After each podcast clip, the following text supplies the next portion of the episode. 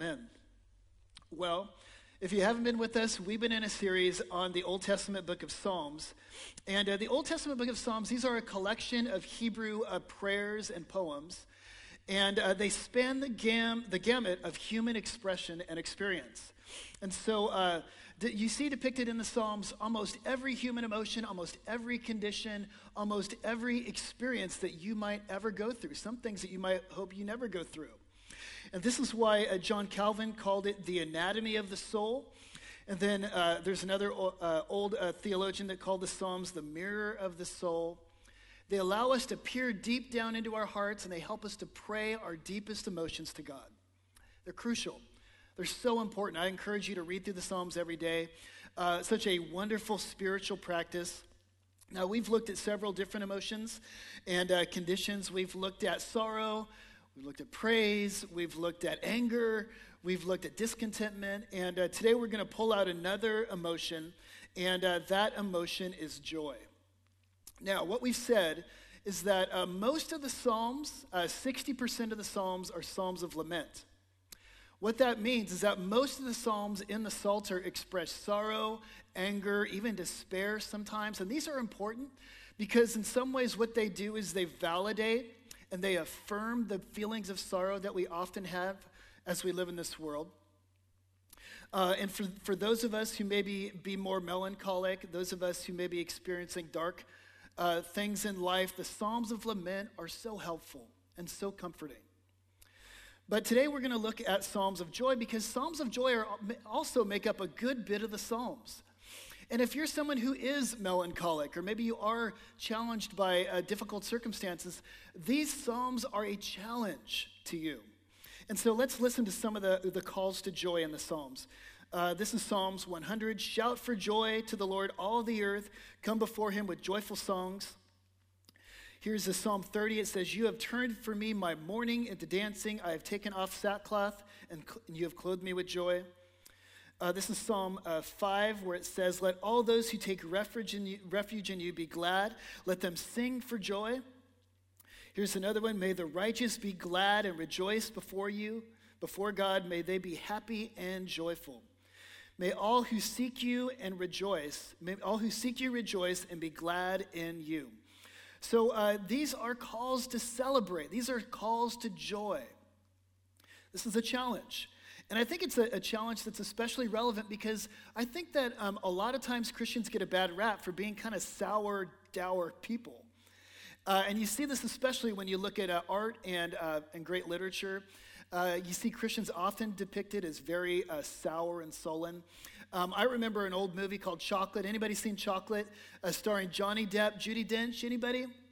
At home, anybody? Uh, this is a story where uh, Judi Dench, she, she moves into a small town and she opens up a gourmet chocolate shop. Everybody's happy except for the priest because she opens it up right in the middle of Lent. And so the priest is angry, you know, and he's, he's got this perpetual frown on his face and a dark robe, and he's pale, and he's very angry when people are enjoying the chocolate. Uh, there's another depiction in uh, James Joyce's The Portrait of the Artist as a Young Man, where he describes the, uh, the face of a priest and so he says, uh, The face of the priest was a mirthless face, reflecting a sunken day, sour favored and devout, shot with pink tinges of suffocated anger. and so for a lot of people uh, in the culture, they view us Christians as kind of sour, unhappy people. We don't want to corroborate this impression. And so the Psalms of joy are important, but they're hard, aren't they? especially if you are kind of given to uh, being, you know, kind of sour, or if you're going through hardships, like how do we experience joy? Well, this psalm helps us. Psalm 16 gives us a, a unique glimpse into a, particular kind of joy that is possible no matter what your personality type is like, that is possible uh, no matter what you're going through in life.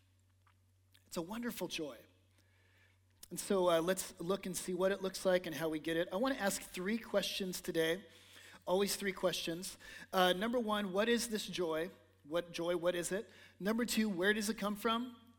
And three, how do we get it? Joy, number one, what is it? Where does it come from? How do we get it? Let's jump in and look.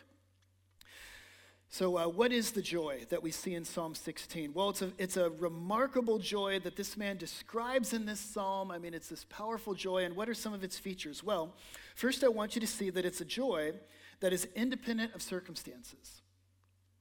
There are some psalms where the psalmist comes to God with joy. He, things are going well, he's celebrating, God is blessing him, and so he comes to God to uh, celebrate the joy that he's already got. This psalm, he doesn't come with joy, he comes for joy. Because the circumstances that this man is in at the moment are not joyful circumstances. We say, well, how do we know that? Well, notice at the beginning of the psalm, he says, Preserve me, O God, for in you I take refuge. Now, why do you take refuge? Why does somebody seek refuge? Well, you seek refuge only when you're in a storm. So here's a man experiencing joy in the middle of the storm. And this is the first mark of this unique joy that we're looking at here. In some ways, it's paradoxical. Georgianne Ford, who uh, she did a little lesson for our kids last week online, and you should watch those kids' lessons sometime. I mean, they're really good, sometimes better than the actual sermon. But it was great, this lesson. She talks about the joy paradox. And the example she gave was Paul and Silas, two early apostles, singing songs to God in a prison cell. So here is a joy that you can have while quarantined in prison. Here is a joy that is possible even in the darkest of circumstances. In fact, John Ortberg says that um, one of the uh, tests of this joy is whether you have it when you are sad. And so um, Joy is not the product of good circumstances, it's actually something that can be had in spite of uh, bad circumstances. This is why 1 Peter says, In this you greatly rejoice, even though for a while you grieve. This is a joy that's possible at the same time that you're grieving. And because it's a paradoxical joy and it's independent of circumstances, it's also a durable joy. So, this is a joy that is, because it's not tied to how things are going in life, it's incredibly durable. You know, for many of us, our joy is our circumstances. And when your joy is your circumstances, this is incredibly fragile because it's only as strong as your circumstances are, are good. And it goes up and down depending on whether you're having a good day or a bad day. But this is a joy that's constant uh, and it's durable because it's not tied to how things are going in life. It's deep and it's rich and it's not surface level, but it's, it's powerful. And um, because of that, that's incredibly um, durable. I want you to also see that this is a complete joy. Uh, in Psalm 16, notice the descriptions that he uses to describe the joy. He says in verse 11, In your presence is fullness of joy. And at your right hand are pleasures forevermore. And then er, later, early on in the psalm, he says that my whole being rejoices. This is a, a joy described that is it's complete and it's full. And it's important to note because uh, many of the joys that you get in this world are incomplete. Uh, in fact, any joy that you get from circumstances is, is going to be an incomplete joy. Uh, C.S. Lewis wrote a book called Surprised by Joy, and it's his autobiography. And his autobiography is his search for joy. And he said that uh, he just searched for it in all kinds of things in life. And so he says, one of the first things that gave me deep joy was Icelandic sagas. And so he said, I got my hand on one of these things. It was amazing. It was so, made me so joyful. And so I, I read every Icelandic saga I could get my hands on. And then he says, I learned Old Norse so I could read it in the original language. And he says, but even this amazing experience of reading these sagas, he says, at the end of the day, he said, I, it still left me wanting more. He says it was an incomplete joy. He says it gave me a joy that was full of inconsolable longing.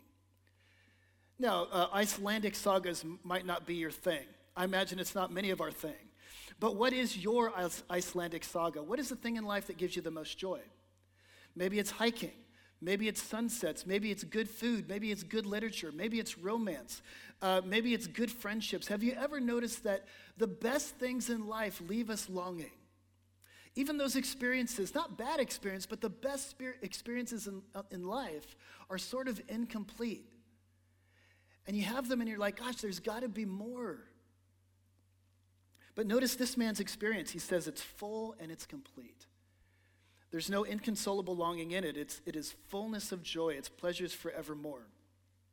And finally, I want you to see that this is a real joy.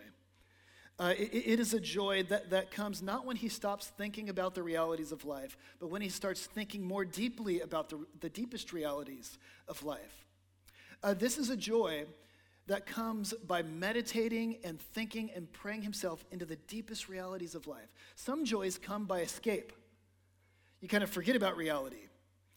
You know, maybe through alcohol, you know, it's like, well, you know, ho, ho, ho, to the bottle I go to uh, heal my heart and drown my woe. There's that kind of joy that comes through dropping out and escaping. But have, have you ever noticed that when you have that kind of joy, whether it's through booze or Netflix or something else, you always come back to reality worse than when you left? This is a joy that brings you back better. And for him, he comes, he comes in a storm and he leaves kind of buoyant on top of the storm. It's a real joy and it's a strong joy and it's a durable joy, and it enables him to face the circumstances of life. Isn't this a wonderful joy?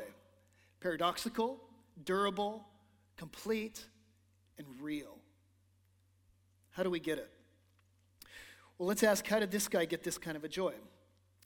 Well, he goes on and he tells us the source of joy. He says in verse 11, he says, uh, You make known to me the path of life. In your presence there is fullness of joy. At your right hand are pleasures forevermore. Where, what is the source of this man's joy? God is the source of his joy. God is where he finds it. And it's important to know because what we see here is that true and lasting joy is found beyond your circumstances. Now, this doesn't mean that circumstances aren't a legitimate source of joy. Uh, there are lots of things that make you joyful in life, and they should make you joyful in life. Uh, like we just mentioned earlier, you know, good food or good sunsets or hikes or your spouse or whatever. These are all great sources of joy, but this is a joy that's deeper.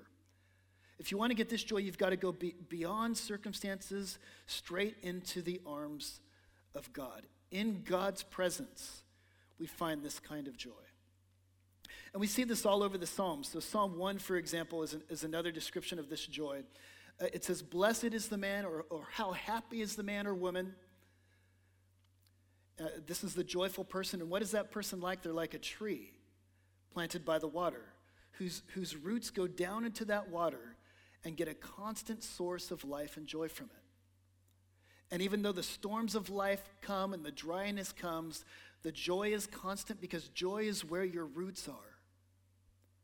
Joy is deeper than circumstances. If you're going to get this kind of joy, you've got to go straight into God to get it. But notice he goes on and he says, It's not only God who's my source of joy, but my particular relationship with God that's my source of joy. Now, there's two pieces of background in this psalm that every Hebrew reading it would have gotten that we need to kind of look at here. Uh, the first thing that's in the background here is the first commandment. When the, he says in verse 2, I say to the Lord, You are my Lord, I have no good apart from you. And later on in verse 4, when he says, The sorrows of those who run after another God shall multiply, He's alluding here to the first commandment. What is the first commandment? Class. You shall have no other gods before me. Love the Lord with all your heart, mind, soul, and strength. You shall have no other gods. That's in the background of this psalm. Another thing is in the background of the psalm, and that is the book of Joshua. Uh, if you've ever read the book of Joshua, you know that a big thing in the book of Joshua is the land. Joshua is all about conquering the promised land. And when the land is conquered, what happens? They divide up the land into portions so that every tribe gets their inheritance. And he's alluding to that. Look here in verse um, 5. He says, The Lord is my chosen portion and my cup. You hold my lot. The lines have fallen for me in pleasant places. Indeed, I have a beautiful inheritance. So, for a Jew, a land was everything. Land was your meaning, land was your purpose where your lines were drawn and your inheritance was everything. And every good Jew would have known what this man is trying to get at here. He's saying, Lord, you are my land. God, you are my ultimate desire. I will not go after any other joy. I won't go after any other God. God. Lord, you are my only good. In other words, he's saying that the first commandment, put God first. The first commandment is not only a moral imperative, it is the best strategy to find deep joy in life. If you want to have joy, put God first. Until you can say to the Lord, You are my only good, I have no good apart from you, the psalmist says, You will not experience joy. In fact, the opposite will be true. He says, As long as you're going after other gods, your sorrows will, multiply. Haven't you found this to be true? Here's what so many of us do we come to God looking to get things that will bring us joy. We have these things in our mind that we think, if only I could have that, then I would be happy. Then I'd finally be happy. And maybe for you, it's a spouse. This, you want romance. And this is what you've always wanted in life. It's always eluded you. And so you go to God and you say, God, oh, please give me romance because if I could get that, then I would be happy. Or maybe for you, it's wealth. You think, Lord, oh, if I can only, if I could just get into that certain bracket, if I could only make a little bit more, then I would be happy. And so you go to God, oh, please bless me, Lord, because if I could have this, oh, I know that life would be full. Or you go to God for career success. If I could just reach this level of career success, oh God, please give it to me, bless me, Lord, because if you bless me, then I could be happy. Whatever it is, we go to God like a lever and we say, Lord, give me what I want to be happy. Lord, don't you want me to be happy? And so we go to God asking Him for those things. And what God says, He says, You want to be happy. Come to me not as a lever, come to me for me. Because God Himself, not anything that He can give, is the source of happiness. And as soon as you put something else in life, be that money or success or vacations or whatever, whenever you put something else in that ultimate place, sorrow is soon to follow. There's a, uh, an example of this that I wanted to give you guys. So, this is an old, old article in a newspaper called The Village Voice. It was like 30 years old. And it's written by a woman whose name is Cynthia Heimel. And she was a woman that uh, rubbed shoulders with lots of celebrities. And she noticed something about most celebrities. She said, Most celebrities are pretty miserable. And here's what she says She said, I pity celebrities. No, I really do. And then she names a few, which I don't know if this is fair, but I'm going to give her a quote. She says, No, I really do. Sylvester Stallone, Bruce Willis, and Barbra Streisand were once perfectly pleasant human beings. But now their wrath is awful. I guess she had some bad experiences with them. I think when God, and then she says, I think when God wants to play a really rotten practical joke on you, he grants you your deepest wish and then laughs merrily when you realize you want to kill yourself. She's not a Christian. She goes on, You see, Sly, Bruce, and Barbra wanted fame. They worked, they pushed, and the morning after each one of them became famous, they wanted to take an overdose. Because that giant thing they were striving for, that fame thing that was going to make everything okay, that was going to make their lives bearable, that was going to provide them with personal fulfillment and happiness, had happened. They were still them and the disillusionment turned them howling and insufferable. So she says, here these, they thought, oh, if I could only get fame, then I'd be happy. They get fame, and it makes them miserable. Why? Well, it proves what the psalmist says here. Those who run after another God, well, for them, sorrows are going to multiply.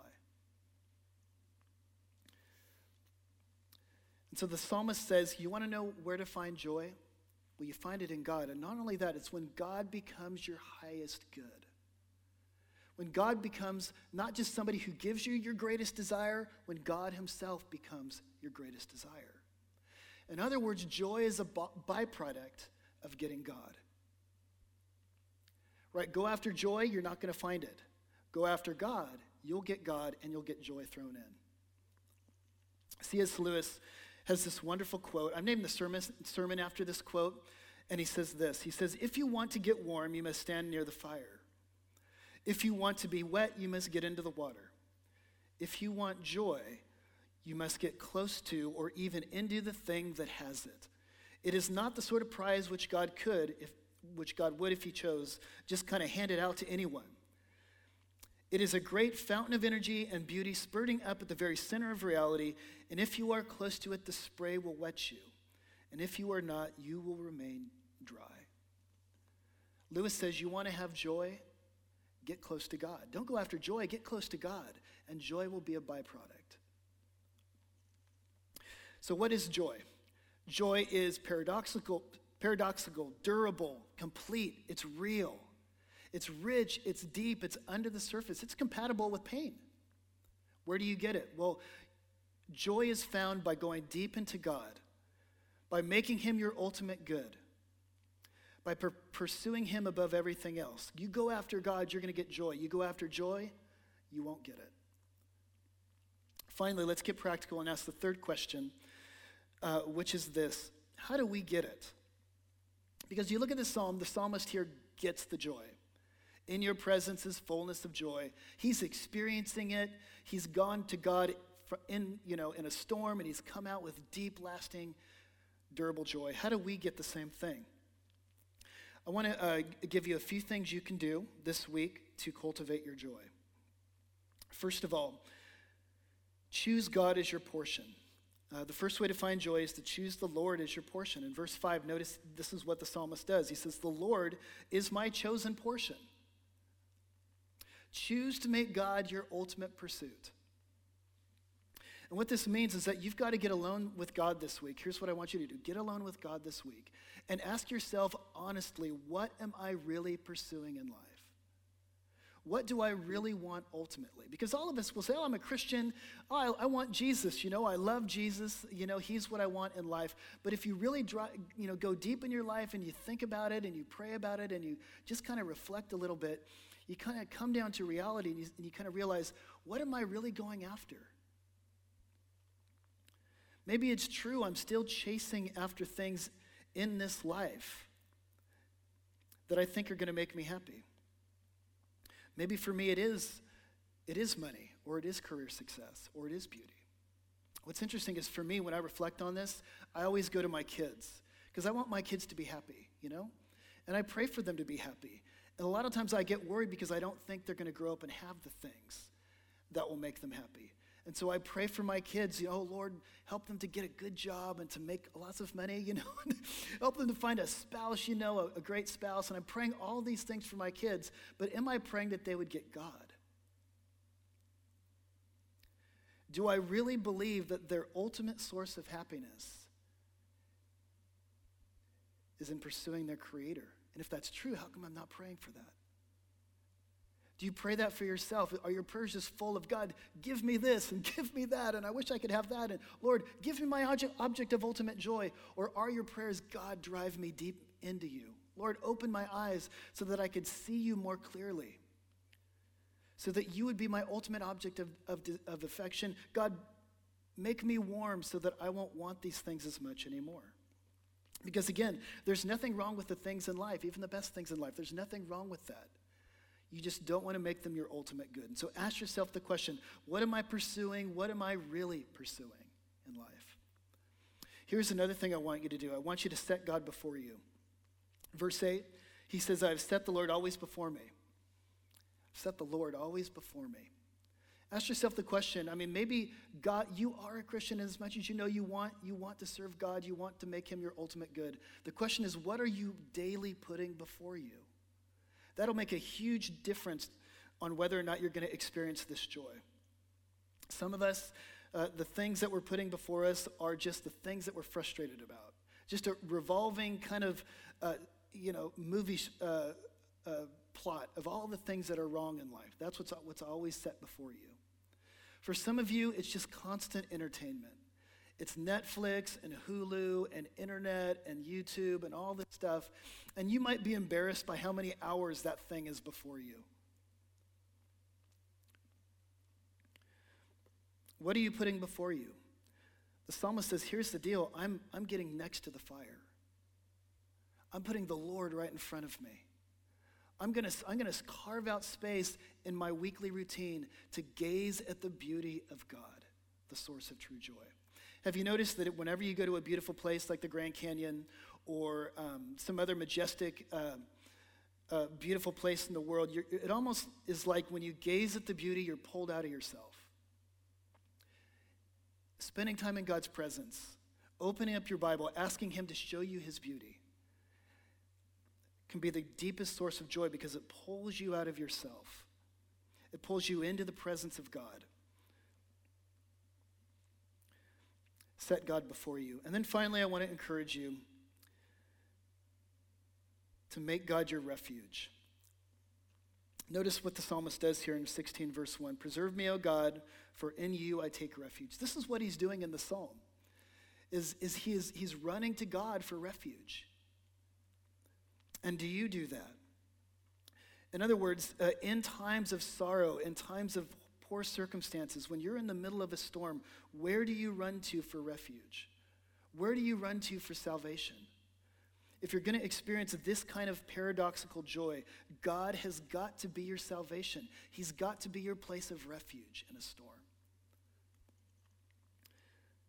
Don't run to the bottle. Don't run to Netflix. Don't run to any other God. Sorrows will multiply for, to those who seek salvation and refuge in anything other than the true and living God. Run to God for your salvation. Find your refuge in Him. Uh, th- this psalm ultimately points to our great salvation, which was accomplished for us in Jesus Christ. And all the way through the New Testament, we're told to make Jesus our refuge, go to Him alone for salvation. Whatever sorrow you're experiencing, whether it's the sorrow of, of guilt, and, you and you're just deeply sad because of guilt, go to Jesus for your refuge and you'll find forgiveness. Whether it's sin and battles with sin that are making you sorrowful in life, go to Jesus Christ and find freedom from your sin whether it's, it's a lack of meaning, God, I feel empty and I feel like a, a, sense of meaningless in life. Go to Jesus Christ and find in his death and resurrection a sense of meaning and purpose. You see, make Jesus Christ your refuge, make him your ultimate salvation, him alone and nothing else, and you will find there a deep, deep joy. I love the old hymn. Uh, Rock of Ages, I'm going to read you the lyrics. It says, Rock of Ages, cleft for me, let me hide myself in thee. Let the water and the blood from thy riven side which flowed be of sin the double cure. Cleanse me from its guilt and power. Not the labor of my hands can fulfill thy law's demands. Could my zeal no respite know? Could my tears forever flow? All for sin could not atone. Thou must save, and thou alone. Look to Jesus Christ alone for your salvation, and you will find this joy. Let's pray. Father, we thank you so much for uh, this psalm, which um, is a psalm of joy, but it's a unique kind of joy. It's a, it's a joy that's found in dark circumstances, it's a joy that's found in the midst of a storm. It's deep and it's rich and it's found only in you. And so, Father, I pray that all of us might make you our ultimate pursuit. God, I pray that we would find our ultimate satisfaction in you. Lord, I pray that you would be our refuge. And as we run into you, Lord, as we hide ourselves in you, I pray that we would find this deep, intense joy, this rooted under the surface joy that comes from your presence. We pray this in Jesus' name.